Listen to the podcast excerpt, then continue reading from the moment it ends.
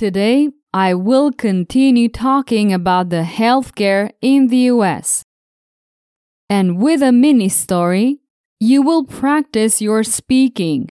It's like talking to another person in English. You'll see, it's fun. Welcome to Speak English Now podcast with your host, Georgiana, the podcast that will help you to speak English fluently with no grammar and no textbooks.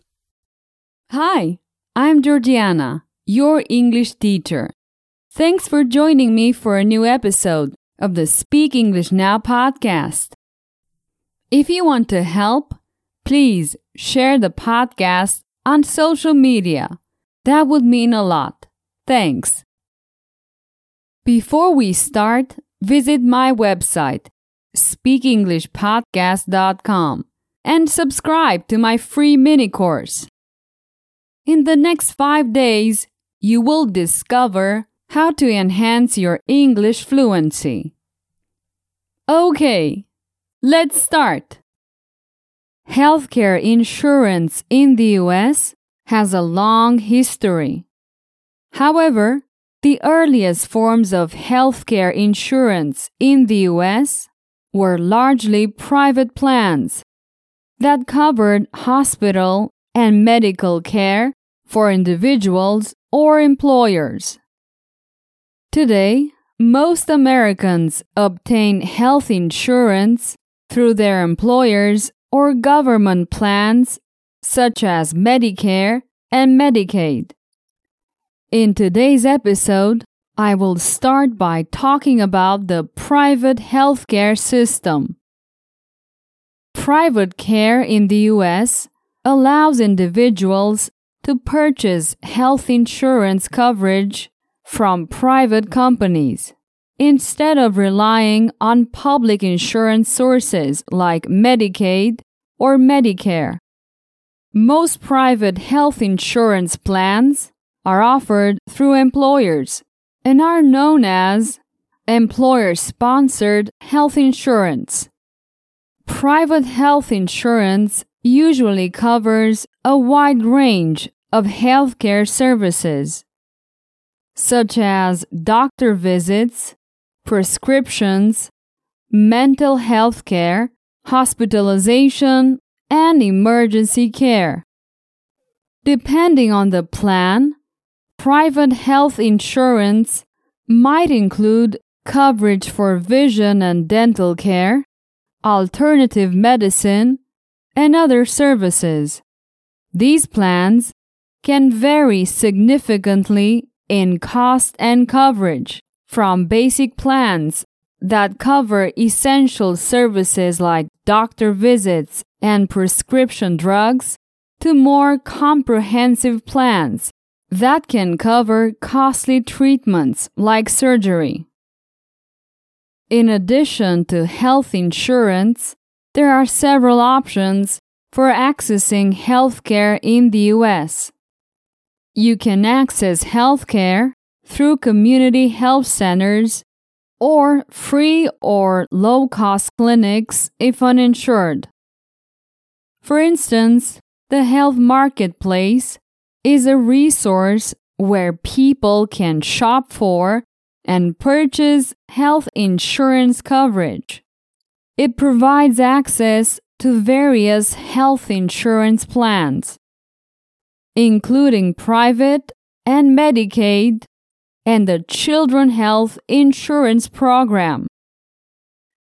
It also provides information about subsidies and tax credits that can help reduce the cost of premiums.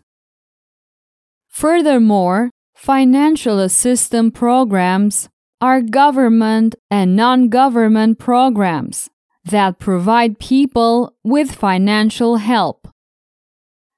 This can include grants, loans, tax exemptions, and others. These programs can provide short term help for people in need or long term assistance for individuals facing chronic financial hardship. As you can see, the US healthcare system can be challenging to understand. So, if you plan to live in the US, you will have to research different health insurance plans and options to ensure you get the necessary care. Perfect! Now let's continue with a mini story so that you can practice your spoken English. I will tell a story by asking simple questions. I use this technique extensively in my premium courses as it is highly effective. First, I say a phrase with information. Next, I ask some questions. After each question, there is a pause. It's your turn to answer. After each pause, I give a correct answer. That's how I build a story. And if you want to improve your fluency much faster, check out my premium courses on my website speakenglishpodcast.com slash courses. There are several levels.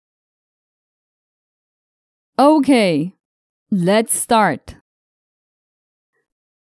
A young math teacher named Matt was taken to the ER by his students. What was the teacher's name? Todd?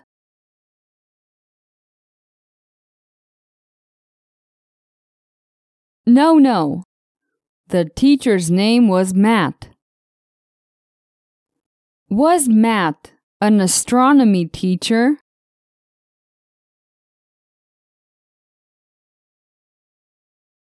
No, no. Matt was a math teacher. Was the teacher young or old?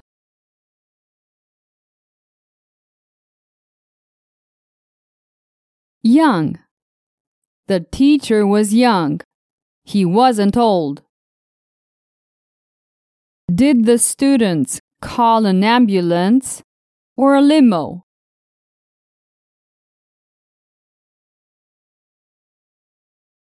An ambulance.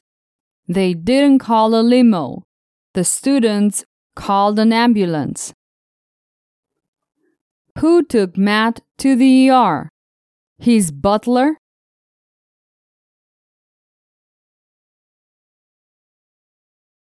No, no.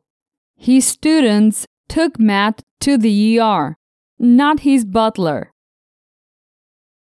Did Matt's students help him get to the ER or the beach?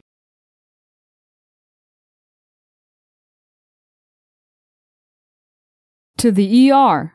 Matt's students helped him get to the ER, not the beach. The nurse looked at Matt and saw he was smiling strangely, so she became concerned.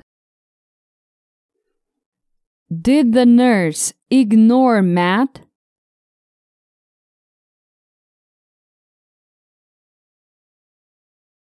No, no. She did not ignore Matt.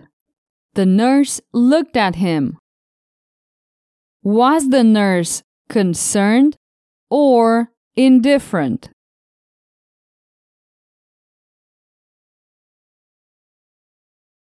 Concerned.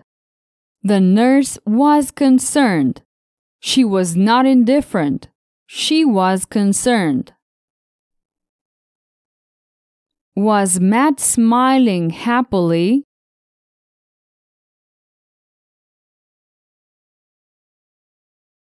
No, no. He wasn't smiling happily. He was smiling strangely. Who got concerned? Matt?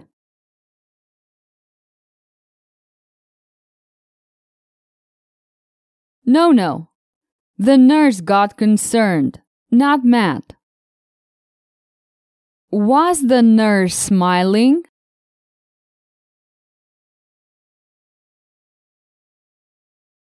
No, she wasn't smiling. She was concerned. The teacher laughed out loud, making everyone in the ER laugh along with him. Did anyone begin something?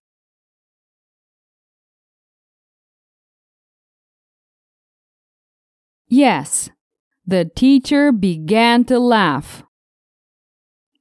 Was the teacher laughing or crying?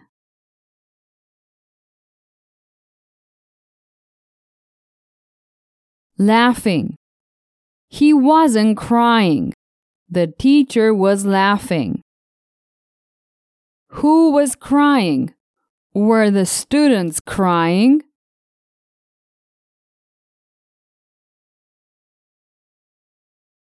No one.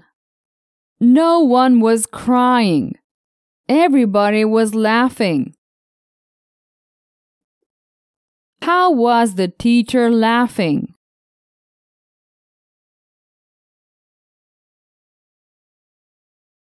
He was laughing out loud. The teacher began laughing out loud. Did everyone in the ER start jumping for joy?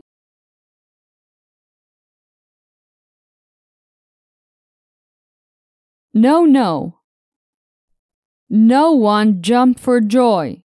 Everyone in the ER laughed along with Matt. The doctor finally examined Matt and discovered he was laughing because of how little he was getting paid for his first paycheck. Did the vet examine Matt?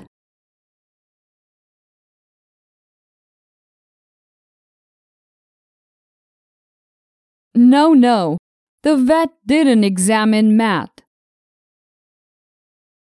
Did the doctor discover anything?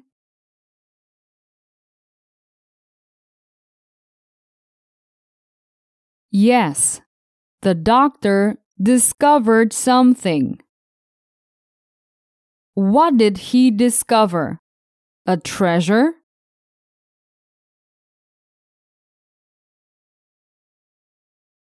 No, no, not a treasure. The doctor discovered the reason why Matt was laughing. So, why was Matt laughing?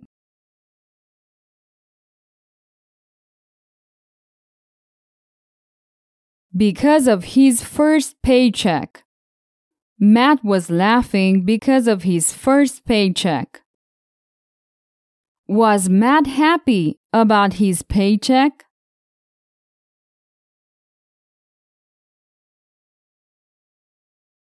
No, no. He wasn't happy about his first paycheck. He was getting paid very little. Good for Matt. He decided to approach this situation with a sense of humor.